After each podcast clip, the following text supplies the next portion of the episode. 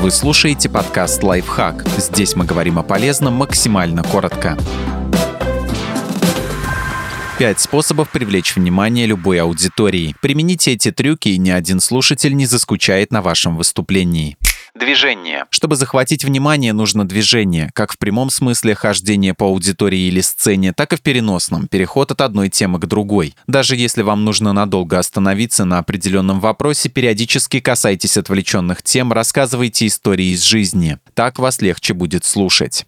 Неожиданность. Чтобы вас воспринимали с интересом, оставляйте место для тайн. Меняйте хронологию рассказа, заставляйте слушателей гадать, что будет дальше. Начинайте издалека, проводите необычные параллели, делайте вид, что ведете к одной развязке и резко сворачиваете к другой.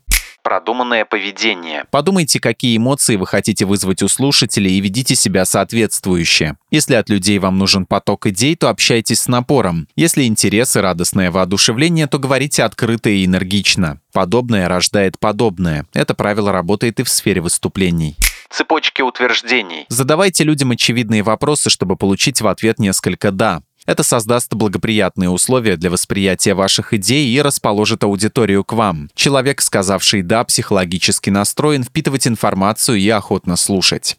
Вопросы. Еще один хороший способ оживить аудиторию и заставить людей вам внимать, задавать вопросы. Публичные выступления – это, как правило, одностороннее взаимодействие. Спикер рассказывает, остальные слушают. Но если вы чувствуете, что внимание людей начинает ускользать, задайте им вопрос. Это переворачивает схему взаимодействия. Теперь слушателям приходится говорить, а вам слушать. Подписывайтесь на подкаст «Лайфхак» на всех удобных платформах. Ставьте ему лайки и звездочки, оставляйте комментарии. Услышимся!